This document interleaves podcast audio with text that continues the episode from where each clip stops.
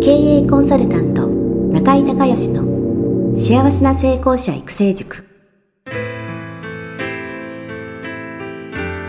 この番組では18歳で起業し6社の社長を歴任した実業家出身の経営コンサルタントであり自ら経営塾を主催する中井孝義がこれまでに1200人以上の経営者の方々の経営相談人生相談に応えてきた脳科学心理学とマーケティングを活用した独自のノウハウでビジネスと人生のバランスの取れた幸せな成功の実現をお手伝いします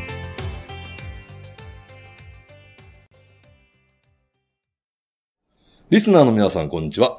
経営コンサルタントの中井隆義です。今日はですね、えー、中井塾のアドバンスコースと言いましてですね、中井塾が終わってからですね、えー、皆さんがこう、セミナーで、えー、集客をして、えー、商品やサービスが売れるようにっていう、まあ、コースのですね、最終回、プレゼン大会ね、えー、緊張のプレゼン大会の前なんですが、ちょっと時間をお借りしましてですね、えー、ポッドキャストをお送りしていきたいと思います。今日は、えー、これは虎ノ門にあります、ナイジェリア大使館、えー、のね、えー、中のセミナールームを特別に、えー、借りてまして、えー、ここはね、私の風水の師匠の、えー、松永修学先生の、まあ、オフィス兼、えー、まあ、サロンというかセミナールームなんですけども、えー、風水設計がですね、もう完璧にされておりまして、えー、すごく場の高いね、えー、エネルギーの高いセミナールームになってます。それでは今日ね、参加者の、えー、お名前何、何ローズです。ローズさん。はい、ニックのローズさん。はい、どっから来られました？えっと、奈良から。奈良から。はい。ちょっと大きめの声で喋ってくださいね。はい。はい。じゃあ、えー、ローズさん。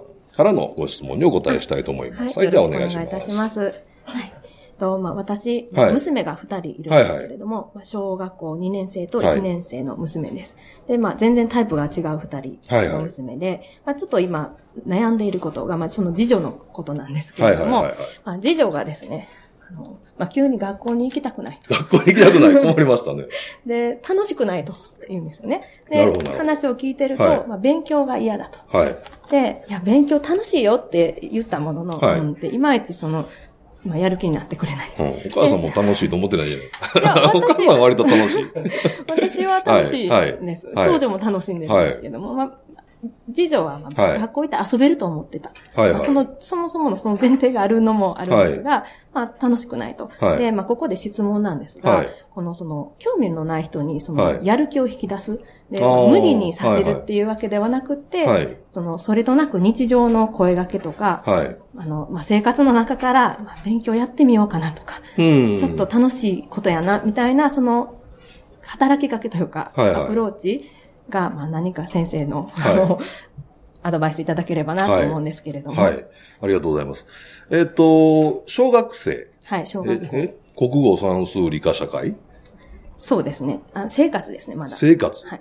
国語算数生活。国語算数生活。で、音楽と体育。音楽、体育か。ああ。じゃあ、その、娘さんはその、なんか全部嫌いなの？なんか好きなのないの？最初はね、うん、学校で何が一番好きって言ったら、休み時間と。休み時間 いいですね。で、最近ようやく音楽と、いうようになってきて、はいはい、音楽好きな、うん、歌歌ったり大好きやもんな、とは言って、はい、まあ勉強ではないんですけど、はいはいはい、音楽は好きって言ってくれてます。うん、ただその音楽関係の習い事をしてみるとか聞いても全然興味はない。それはないない。うん、なるほど、なるほど。やらないと。なんかね、その、きっかけがね、何か一つ好きになると、はい、こう、人って基本的にできないことができるようになるっていうのは人間の本能としてね、うん、あの、すごく楽しいんですよ。はい。うん、成長願望っていうのは必ずあるので、う。ん、なんかね、一つでいいから、こう、好きそうなやつをなんか伸ばしてあげるっていうか、こう自分でこうできないことができるようになるとか、知らないことが知るようになることで、こう楽しくなるみたいなね。うん、なんかその全部をね、いっぺんにやらすのは多分無理だと思うんですよ。なんかどれか一つ選んで、そっから伸ばしていくっていう。その好きそうなことを見つける。うん、それはやっぱり常にその見てあげて、その中から、はいはい。これ興味ありそうっていうのを見つけてあげる、うん、見つけてあげる。まあ、見てあげるっていうことが必要なんです、ね、うん、でしょうね。うんそれから例えば、その、学校の勉強以外で何か好きなことないんですか？お絵描き。お絵描き？ああ、じゃあお絵描きが好きだったら、はい、そのお絵描きを家で一緒に見てあげる、うん。うん、やってあげるとか、見てあげるとか、褒めてあげるとか、うん。なんかね、これきっかけだと思うんですよ。だから何か一つ興味が持って自分で自主的にやって、それが上達して、こう楽しいって思えたら、あとはその科目が違うだけなんで、その。なんかその、初めてのことをトライするのが、割と苦手というか、得意ではなくて、例えば、その、まあ、長女だったら、なんか新しいことを、まあ、とにかくやってみたい。他の子ができて自分ができないと、やるぞみたいな、そこで闘志を燃やすんですけど、はいはいはい、次女は、はい、特にお姉ちゃんがうまくできたことは絶対やらないんです。最初から負け戦には乗らないというか、はいはいはいはい、それはもうタイプなんですか個性ですか？まあ個性っていうか、そのバランス取ってるので、うん。だから結局ね、その家族って全部バランスなので、はい、お姉ちゃんができると、ね、下の子はできなくなる。できなくなるというか、違うことで認めてもらいたいから、だから、あのーまあ、極端な話ね、お姉ちゃんむちゃくちゃできるとするじゃない、うん、勉強が、はいはい。そしたら、もう、そこでは勝てないから、はい、で、基本お母さんの愛情が欲しいわけですよ。で、自分が認めてもらうために違うところで頑張るか、うん、もしくはその頑張らないでってことね、あの、なんていうの、手こずらすっていうか、そうそうですね。になるか、はい、で、あの、あと病気になるかなんですよ。病気。うん。要はその、親の愛情を独り占めしたいから、っていうことなんで、少女次女と全く違うんで、だからどちらかというとね、その、なんていうのかな、多分本質的には勉強が嫌いなんじゃなくて、お母さんに関わってほしいんですよ。なるほど。うん、根本のところはね。根本。うん。だからそういうところから入っていって、あの、別にその、なんていうのかな。その親の愛情がしっかり自分も認めてもらって受けてるっていうのを感じられたら、うん、その勉強はあんま関係なくなっちゃうと思うんですけどね。本質論としてはね。本質論。まあまあ、母が言ったことに対して、やろうって思えるように。愛情がうん。だからもうちょっと、だから、あのー、なんていうのかな。ええー、まあ、認めてあげて、手をかけてあげるっていうところを、まずは意識された方が、いいんじゃないかと思いますし、でね、あのー、上の子ってね、はい、あの、長女私長女。僕も長男なんです。はい、あの、親の愛情を一心に受け止めてるから100%じゃないですか。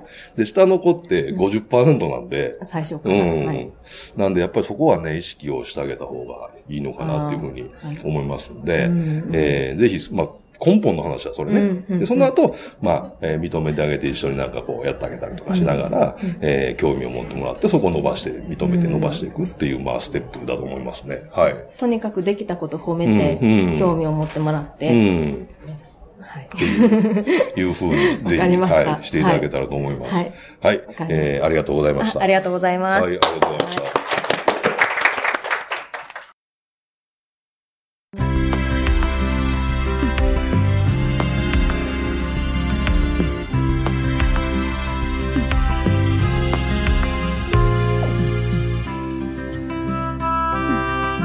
今回の番組はいかがだったでしょうか？あなた自身のビジネスと人生のバランスの取れた幸せな成功のための気づきがあれば幸いです。なお、番組ではリスナーの皆様からの質問をホームページの受付フォームから募集しています。また、全国各地から900名以上の経営者が通う中井隆義経営塾幸せな成功者育成6ヶ月間ライブコースに関する情報はホームページをご覧ください。では、またお耳にかかりましょう。